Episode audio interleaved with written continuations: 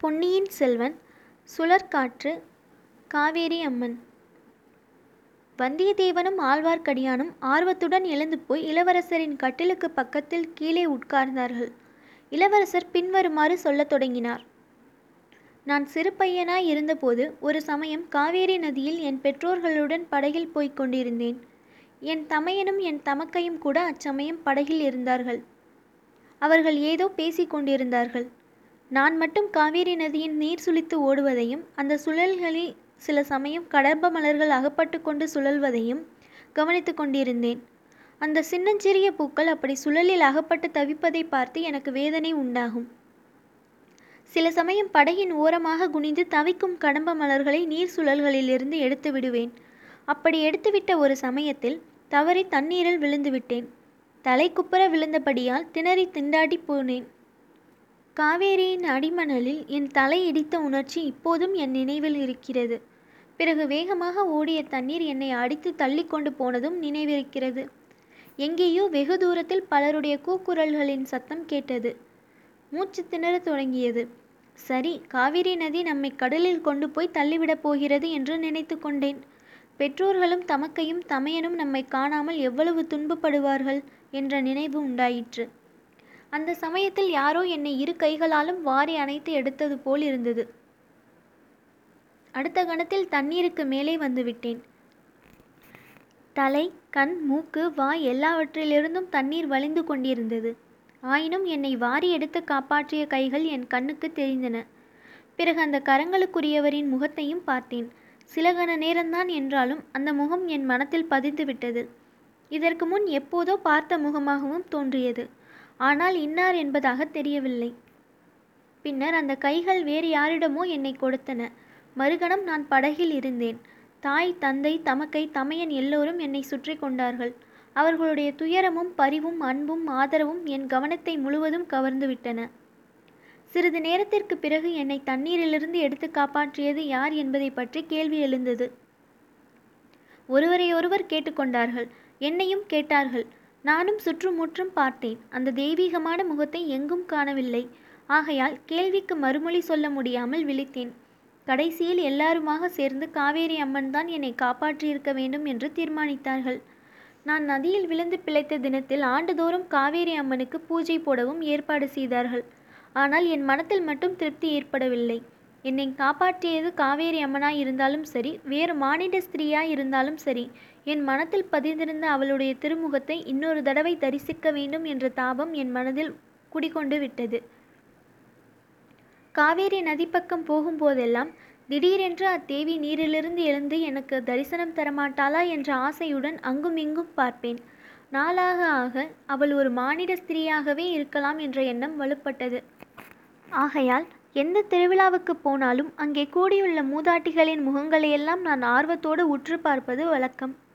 சில காலத்துக்கு பிறகு அப்படி பார்ப்பது அவ்வளவு நல்ல வழக்கமன்று என்பதை உணர்ந்தேன். வருஷம் ஆக ஆக மறுபடியும் அந்த தெய்வ முகத்தை தரிசிக்கலாம் என்ற ஆசையை இழந்துவிட்டேன் சுமார் ஒரு வருஷத்துக்கு முன்னால் நமது தென் தென் திசை படைகளின் மாதண்ட நாயகனாகி நான் இங்கு வந்து சேர்ந்தேன். அதற்கு முன்பே சேனாபதி பூதி விக்ரமகேசரி இலங்கையில் பல பகுதிகளை பிடித்திருந்தார். இந்த அனுராதபுரம் பல தடவை கைமாறி அப்போது மறுபடியும் மகிந்தன் படைகளின் வசத்தில் இருந்தது. இந்நகரை நம் வீரர்கள் முற்றுகையிட்டிருந்தார்கள். முற்றுகை நடந்து கொண்டிருந்த சமயத்தில் நான் இலங்கையின் பல பகுதிகளையும் பார்த்து தெரிந்து கொள்ள விரும்பினேன். பொறுக்கி எடுத்த ஆயிரம் வீரர்களை என்னுடன் சேனாபதி அனுப்பி வைத்தார். நம் சைனியத்தின் வசப்பட்டிருந்த எல்லா பகுதிகளுக்கும் காடு மேடு மலை நதி ஒன்றும் விடாமல் போய் அந்தந்த பிரதேசங்களின் இயல்பை நன்கு தெரிந்து கொண்டு வந்தேன். இந்த இலங்கை தீவையொட்டி கடலில் பல சிறிய தீவுகள் உண்டு என்பது உங்களுக்கு தெரிந்திருக்கும். அந்த தீவுகளுக்கும் போய் பார்த்து வந்தேன். இப்படி சுற்றி வருகையில் ஒரு சமயம் இந்த நகரத்துக்கு வடக்கே சிலக்காத தூரத்தில் காட்டின் மத்தியில் தாவடி போட்டுக்கொண்டு தங்கியிருந்தோம். நாங்கள் தங்கியிருந்த இடத்தின் பக்கத்தில் யானை இரவு துறை இருந்தது. அங்கே இலங்கைக்கு கிழக்கே உள்ள கடலும் மேற்கேயுள்ள கடலும் மிக நெருங்கி வந்து ஒரு குறுகிய கால்வாயின் மூலமாக ஒன்று சேருகின்றன.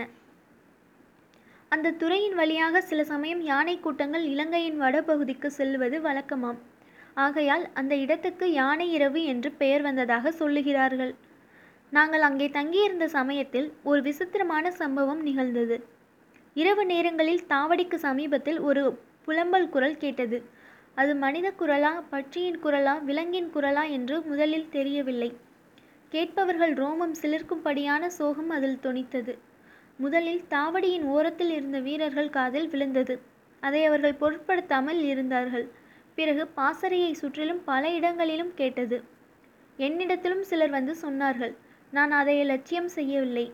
பேய் பிசாசு என்று பயப்படுகிறீர்களா? அப்படியானால் ஊருக்கு திரும்பி போய் அம்மா மடியில் பயமின்றி படுத்து தூங்குங்கள் என்றேன். இதனால் அவர்களுக்கு ரோஷம் வந்துவிட்டது. அப்படி ஓலமிடுகிற குரல் மனித குரலா விலங்கின் குரலா அல்லது பிசாசின் குரலா? என்று தெரிந்து கொள்ள தீர்மானித்தார்கள். ஓலம் வந்த இடத்தை நோக்கி ஓடிப்போய் பார்த்தார்கள். அவர்கள் அருகில் நெருங்கியதும் அந்த குரலுக்குரிய உருவம் ஓடத் தொடங்கியது. அது ஒரு பெண்ணின் உருவம் போல தோன்றியது. ஆனால் அந்த உருவத்தை இவர்களால் பிடிக்க முடியவில்லை. அதற்கு பிறகும் அந்த ஓலம் நிற்காமல் அடிக்கடி கேட்டுக்கொண்டிருந்தது முதலில் அதை நான் லட்சியம் செய்யாமல் தான் இருந்தேன். ஆனால் என்னுடைய வீரர்களுக்கு இதை தவிர வேறு பேச்சே இல்லாமற் போய்விட்டது. உண்மையிலேயே சிலர் பயப்பிராந்தி கொண்டு விட்டார்கள். அதன் பேரில் மர்மம் இன்னதென்பதை கண்டறிய தீர்மானித்தேன். ஒரு நாள் இரவு அந்த ஓலம் வந்த திசையை நோக்கி நானும் சில வீரர்களும் சென்றோம். புதர் மறைவிலிருந்து ஒரு ஸ்திரீ உருவம் வெளிப்பட்டது. ஒரு கண நேரம் எங்களை பார்த்துவிட்டு திகைத்து நின்றது. மறுபடி ஓடத் தொடங்கியது. எல்லாருமாக துரத்தி சென்றால் அந்த உருவத்தை பிடிக்க முடியாது என்று என் மனத்திற்குள் ஒரு குரல் கூறியது. எனவே மற்றவர்களை நில்லுங்கள் என்று சொல்லி நிறுத்திவிட்டு நான் மட்டும் தொடர்ந்து ஓடினேன். ஒரு தடவை அந்த உருவம் திரும்பி பார்த்தது. தனி ஆளாக நான் வருவதை பார்த்து என்னை வரவேற்கும் பாவனையில் காத்து கொண்டிருந்தது. இப்போது எனக்கும் திகிலாகத்தான் போய்விட்டது. ஒரு வினாடி நேரம் தயங்கி நின்றேன். மறுபடி நெஞ்சை உறுதிப்படுத்தி கொண்டு முன்னால் சென்று அந்த பெண் உருவத்தை நெருங்கினேன். நிலா வெளிச்சம் அவள் முகத்தில் நன்றாக விழுந்தது. தெய்வீகமான அம்முகத்தில் புன்னகை அரும்பி இருந்தது. அந்த கணத்தில் எனக்கு நினைவு வந்துவிட்டது காவேரி அம்மன் இவள்தான். என்னை வெள்ளம் அடித்து போகாமல் எடுத்து காப்பாற்றிய தெய்வமங்கை இவள்தான். சற்று நேரம் பிரமை பிடித்தவன் போல் அவள் முகத்தை பார்த்து கொண்டிருந்தேன்.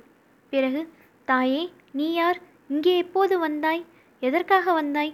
உன்னை எத்தனையோ காலமாக நான் தேடிக்கொண்டிருந்தேனே என்னை பார்க்க விரும்பினால் நேரே என்னிடம் வருவதற்கென்ன? இந்த தாவடியை சுற்றி ஏன் வட்டமிடுகிறாய்? ஏன் புலம்புகிறாய்? என்று அலறினேன். அந்த மாதரசி மறுமொழி சொல்லவில்லை. மீண்டும் மீண்டும் நான் கேட்டும் பயனில்லை. சிறிது நேரத்துக்கெல்லாம் அவளுடைய கண்களில் கண்ணீர் பெருகத் தொடங்கியது. அந்த கண்ணீர் என் நெஞ்சை பிளந்தது. அவள் ஏதோ சொல்ல முயன்றாள் என்று தோன்றியது. ஆனால் வார்த்தை ஒன்றும் வெளிவரவில்லை. ஒரு தெரியாத சப்தம் ஏதோ அவள் தொண்டையிலிருந்து வந்தது. அப்போது சட்டென்று எனக்கு தெரிந்துவிட்டது. அவள் பேசும் சக்தி இல்லாத ஊமை என்று. அப்போது நான் அடைந்த வேதனையைப் போல் என்றும் அடைந்ததில்லை. இன்னது செய்வதென்று தெரியாமல் நான் செயலற்று நின்றேன். அந்த ஸ்திரீ சட்டென்று என்னை கட்டித் தழுவி உச்சி முகர்ந்தாள். அவள் கண்ணீர் துளிகள் என் தலையில் விழுந்தன. உடனே அடுத்த கணத்திலேயே என்னை விட்டுவிட்டு ஓடினாள்.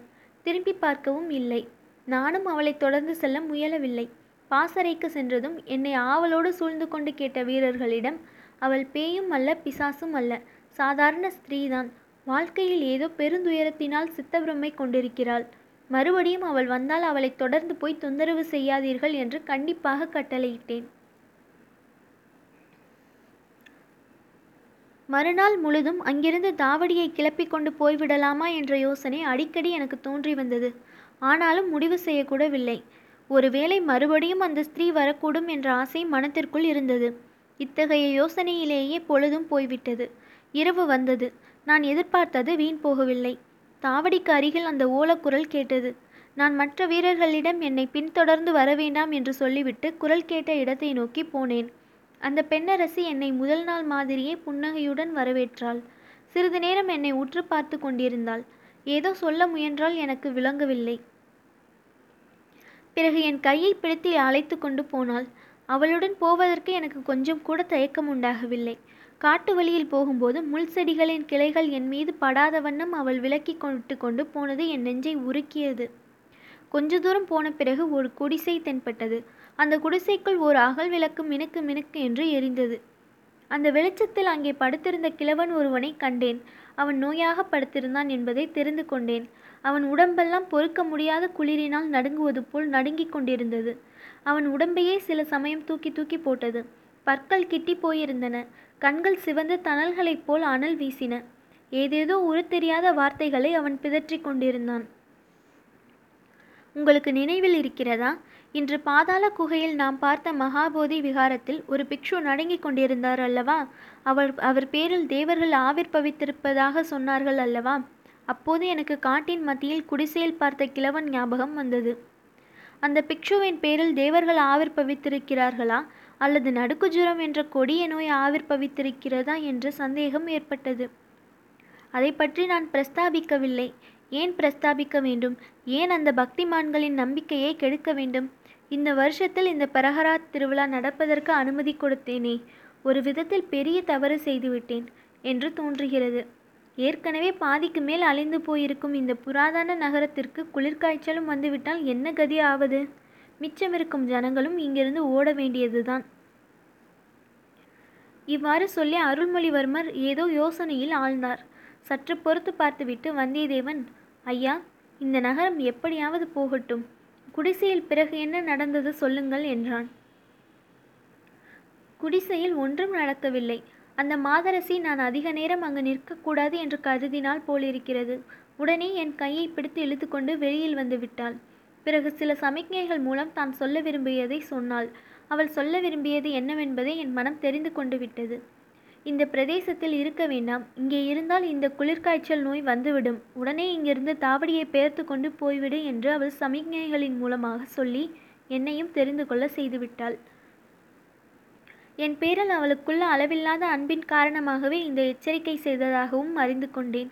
தெய்வத்தின் எச்சரிக்கையாகவே அதை எடுத்துக்கொண்டு அன்றிரவே தாவடியை அங்கிருந்து கிளப்பும்படி கட்டளையிட்டேன். என்னுடன் இருந்த வீரர்கள் வீரர்களுக்கும் அது மகிழ்ச்சியை உண்டாக்கிற்று. அந்த பயங்கரமான ஓரக்குரலை இனி கேட்க வேண்டாம் என்று எண்ணி அவர்கள் உற்சாகம் அடைந்தார்கள்